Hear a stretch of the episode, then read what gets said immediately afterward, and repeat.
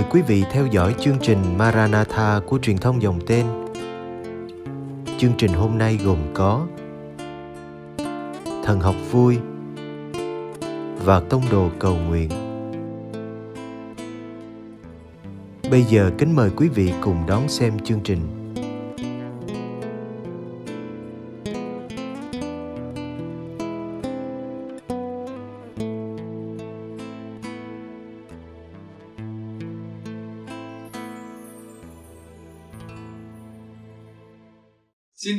Chào quý vị và các bạn. Trong bài này chúng ta tiếp tục xem xét hai vấn đề khác trong thần học.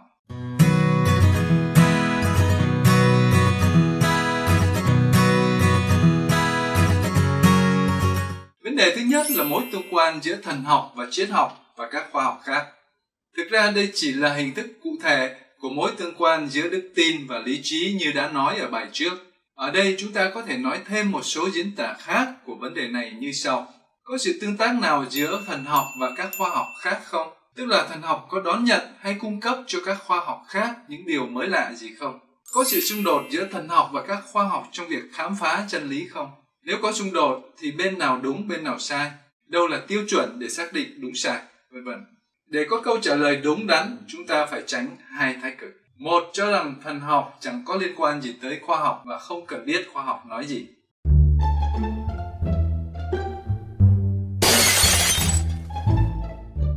Hai thì cho rằng thần học cần học hỏi từ các khoa học và từ đó điều chỉnh các nghiên cứu hay diễn tả của mình về Thiên Chúa.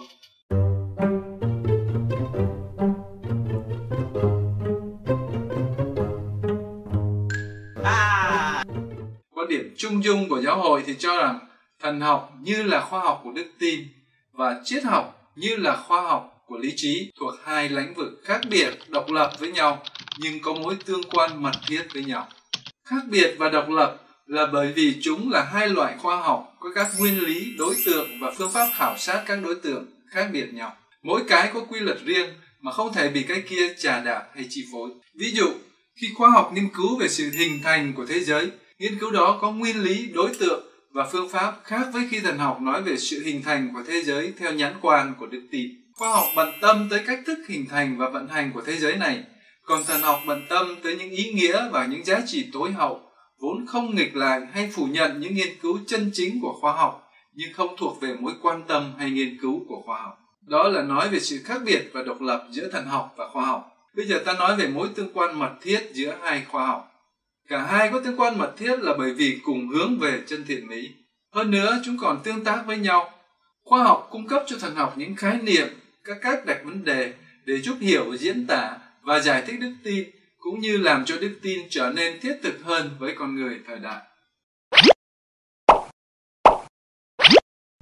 Trò hãy cho thầy biết các trường phái thần học là gì. Thưa thầy, các trường phái thần học là các app khác nhau trên nền tảng hệ điều hành đức tin ạ. À? Ngược lại, thần học cũng soi sáng định hướng cho sự tìm tòi của khoa học của lý trí. Vì nhiều khi đứng trước những dữ kiện phức tạp đa chiều, lý trí mất phương hướng, không biết xử lý dữ kiện thế nào để đưa ra phán đoán chuẩn xác, nhất là khi bị kéo trì bởi những thành kiến, những dục vọng tiêu cực. Thưa thầy, em không thể hiểu được là tại sao em như thế này mà lại do con khỉ tiến hóa lên được ạ? À, đúng rồi, vượn thì chỉ có thể tiến hóa thành người thôi, chứ còn thành như em được hay không thì thầy không biết. Nhưng mà dù em là người hay ngợm thì em vẫn là con cái Thiên Chúa. Tóm lại, giáo hội cho rằng thần học và khoa học khác biệt nhau nhưng không mâu thuẫn nhau vì chỉ có một chân lý mà thôi. Thần học cần quan tâm học hỏi từ những khám phá hay suy tư của khoa học, nhưng đồng thời cũng ý thức đặc tính riêng của mình là giải trình mặc khải có 102 của Thiên Chúa nơi Đức Kitô.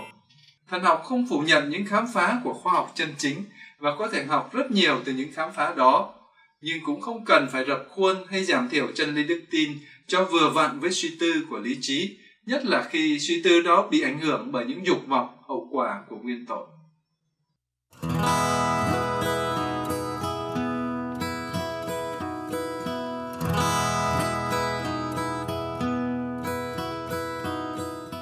Vấn đề thứ hai chúng ta cùng xem xét trong bài này là mối tương quan giữa thần học và thánh kinh. Vấn đề này có thể được diễn tả như sau. Chúng ta đều biết và công nhận rằng Thánh Kinh chứa đựng kho tàng mặc khải của Thiên Chúa và đóng vai trò sống còn cho đời sống đức tin của giáo hội. Vậy tại sao lại cần có thần học? Thánh Kinh chưa đủ để giúp tín hữu sống đức tin chăng? Hay nói cách khác, vai trò của thần học là gì? Thần học trợ giúp cho việc đọc Thánh Kinh như thế nào? Công đồng Vatican II đã nói Thánh Kinh là linh hồn của thần học. Vậy thần học phải khởi đi và quy chiếu về Thánh Kinh như thế nào? Hay nói cách khác, vai trò quan trọng của Thánh Kinh cần phải được thể hiện thế nào trong thần học? Như vậy, vấn đề này có thể được phân chia thành hai vấn đề nhỏ hơn liên quan tới vai trò của thần học và vai trò của Thánh Kinh. Vấn đề nhỏ thứ nhất, vai trò của thần học đối với Thánh Kinh. Quả là về mặt chất thể, giáo hội có Thánh Kinh là đủ rồi. Thánh Kinh chứa đựng đầy đủ nội dung của mặc khải. Nhưng nội dung đó là gì? Làm thế nào mà rút ra được nội dung đó? Có nhiều người đọc Thánh Kinh mà không thể nhận ra hay rút ra mặc khải gì cả. Như bao bản văn kinh điển khác, bản văn Thánh Kinh cần phải được giải nghĩa theo các quy luật của khoa giải thích bản văn thì mới hiểu được. Thật không dễ để hiểu nghĩa của những câu chữ, những khái niệm văn phong được viết ở nhiều thời kỳ khác nhau bởi nhiều người trong nhiều hoàn cảnh khác nhau, có khi cách chúng ta mấy ngàn năm, bằng những ngôn ngữ xa lạ, thậm chí không còn được sử dụng ngày nay nữa. Ồ, oh, đoạn thanh kinh này hay quá! Hay làm sao? Dias placna eleus teu hemon en os episkepsetai hemas anatole ex hupsus. Hay không? Hay ha? Hiểu chết liền. Và lại, ý nghĩa của bản văn thánh kinh không dừng lại ở những câu chữ mà thôi, hay là cái gì đó bên ngoài người đọc, mà còn là kết quả của sự kết hợp giữa bản văn và tâm tư khát vọng của người đọc nữa. Cùng đọc một bản văn, nhưng nhiều người sẽ có những cách hiểu khác nhau tùy theo tâm tư khát vọng mong đợi của họ.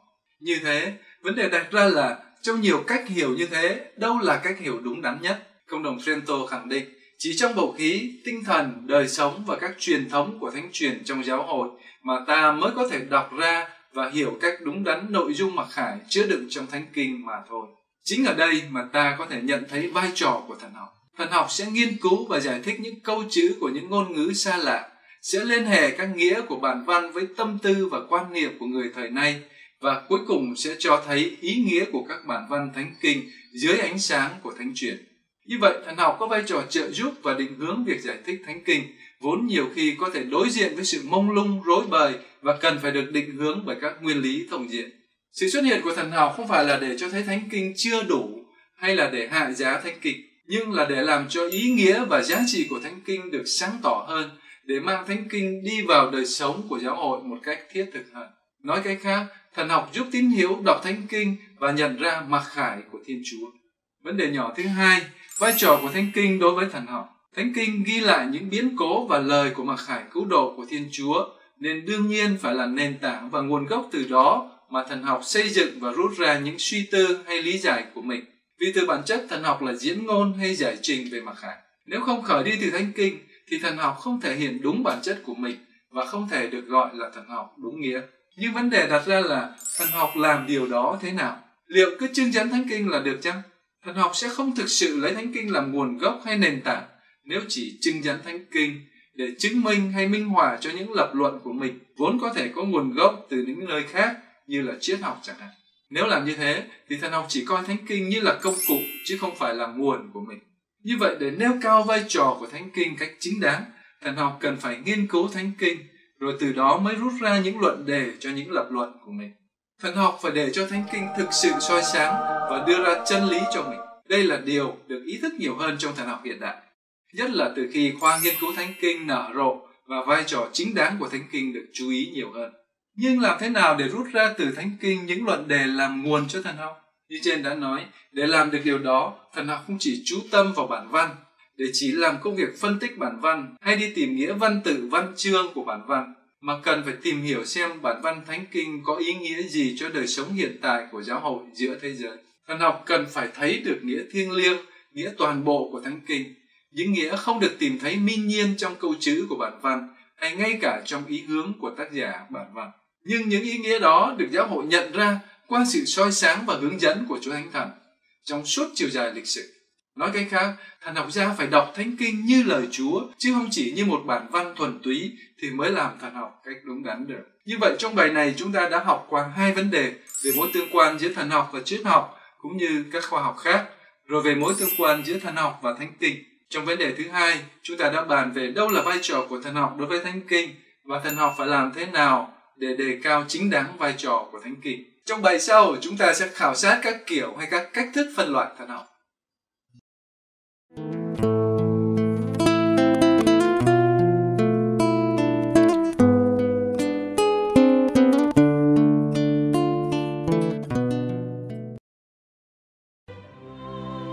Cầu nguyện cùng Đức Giáo Hoàng Tông đồ cầu nguyện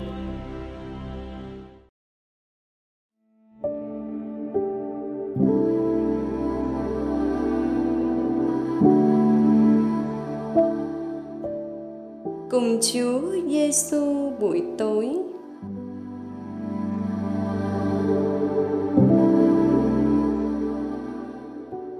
Nhân danh Cha và Con và Thánh Thần. Amen.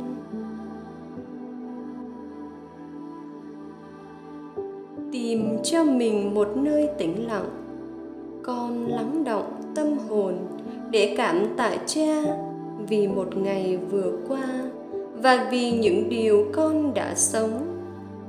Con có nhận ra Chúa Thánh Thần đang hoạt động trong con không? con có đặt lòng tin vào hoạt động vô hình của chúa trong con và nơi người khác hay con lại dựa vào sức mạnh và sáng kiến của chính mình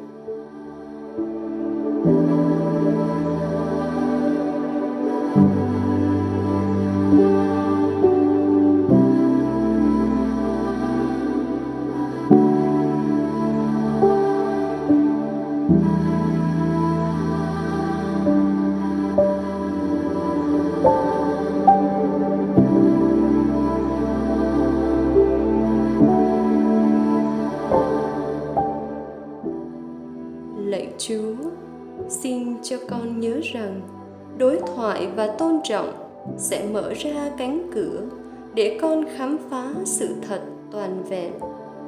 Xin Ngài đổi mới niềm tin nơi con vào ngày mai, và con xin cầu nguyện cho những ai đang bị đàn áp vì tôn giáo.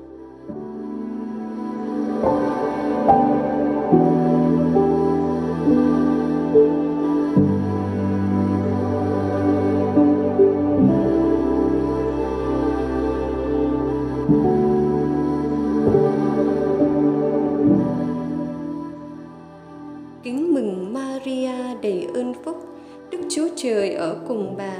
Bà có phúc lạ hơn mọi người nữ. Và Giêsu con lòng bà gồm phúc lạ. Thánh Maria Đức Mẹ Chúa Trời cầu cho chúng con là kẻ có tội. Khi này và trong giờ lâm tử.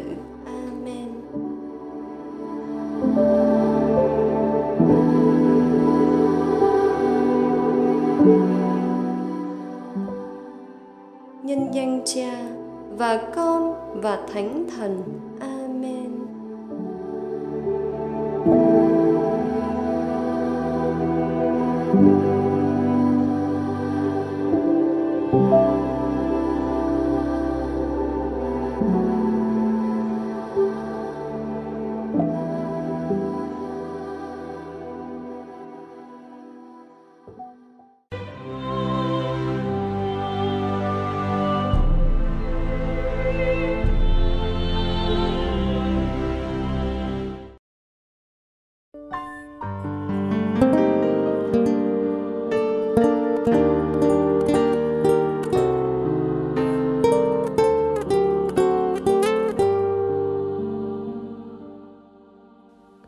Cảm ơn quý vị đã theo dõi chương trình.